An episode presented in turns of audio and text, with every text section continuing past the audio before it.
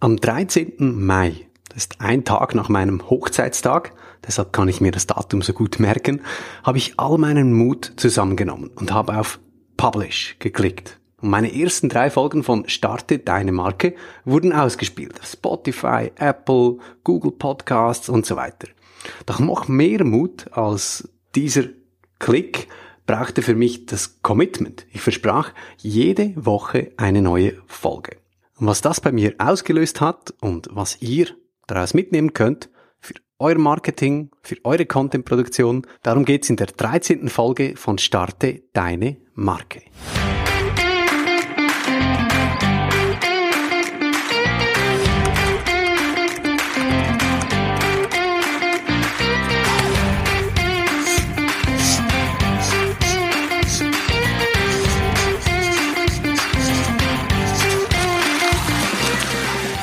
Hallo zusammen, hier ist Fabi Sandmeier, euer Host in diesem Podcast. Herzlich willkommen, schön seid ihr dabei.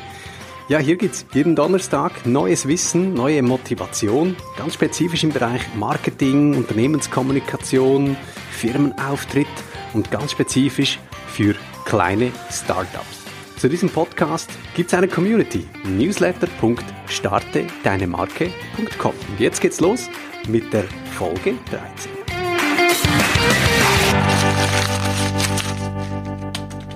So viel vorweg, das Commitment bleibt, jede Woche gibt es eine neue Folge, außer in den kommenden zwei Wochen. Denn ich brauche eine Sommerpause und ein bisschen Abstand, um wieder neue Energie zu tanken und neue Ideen. Diese Woche habe ich aber noch einen Gedankenanstoß für euch. Eine Story, die ich jetzt eben erlebt habe in diesen elf, ersten zwölf Folgen. Die möchte ich gerne mit euch teilen, weil vielleicht ist das ja eine Inspiration für euch etwas Ähnliches zu tun. Ich habe zwölf Folgen von Starte deine Marke gemacht und ich habe festgestellt, es hat mich so weitergebracht, dass ich mich committed habe. Ich habe mich verpflichtet. Ich habe versprochen, jede Woche, jeden Donnerstag gibt's eine neue Folge. Und das hat ziemlich Mut gebraucht. Ich meine, crazy. Wir, ich brauche manchmal, ja, wie viel? Sechs bis acht Stunden pro Folge. Manchmal ein bisschen mehr, manchmal weniger. Und das je Woche, Folge für Folge, Woche für Woche zu machen, das braucht ja echt viel. Und dennoch hat es gut getan, dieses Versprechen abzugeben. Denn seit ich dieses Versprechen abgegeben habe, läuft's mit der Content-Produktion. Content, also Texte, Bilder, Videos, das ist alles so Online-Content. Und wenn ihr Expertinnen und Experten seid in einem Thema, und als Expertinnen und Experten wahrgenommen werden wollt, dann ist es enorm wichtig, dass ihr Content habt da draußen im Internet. Hauptsache, man findet euch. Hauptsache, wenn man nach eurem Thema googelt, nach Fragen googelt, die mit eurem Thema zu tun haben, dass man euch findet. Das ist klassische Suchmaschinenoptimierung und darüber habe ich in den letzten Monaten so viel gelernt, weil meine Frau sich in dieses Thema stark eingearbeitet hat.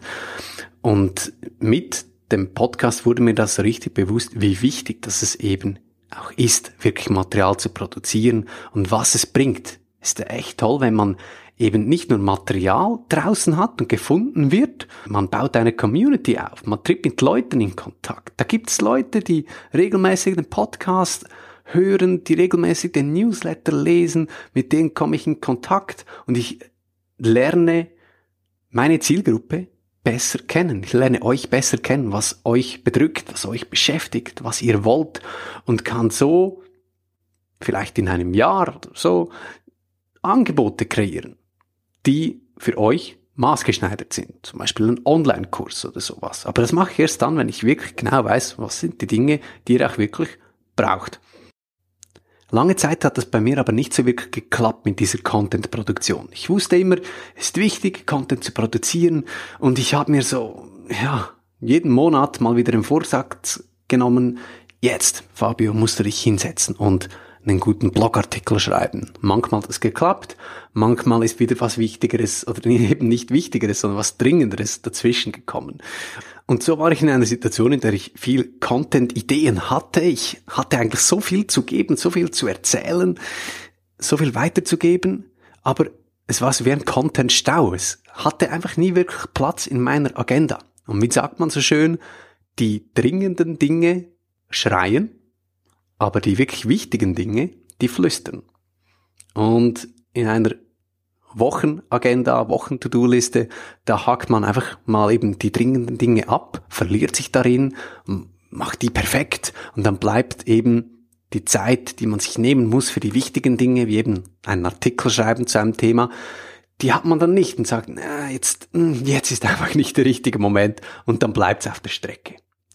Mit diesem Versprechen aber, ich bringe jede Woche eine neue Podcast-Folge, hat sich bei mir alles geändert.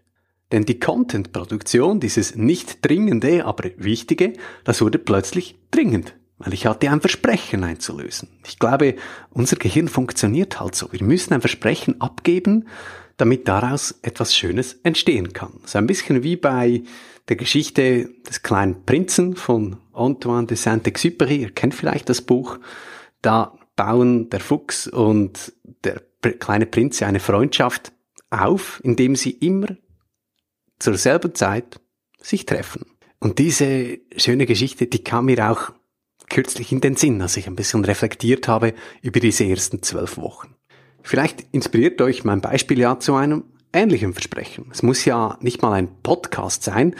Warum nicht versprechen, alle zwei Wochen einen Blogartikel zu veröffentlichen und ihn per Newsletter zu verschicken?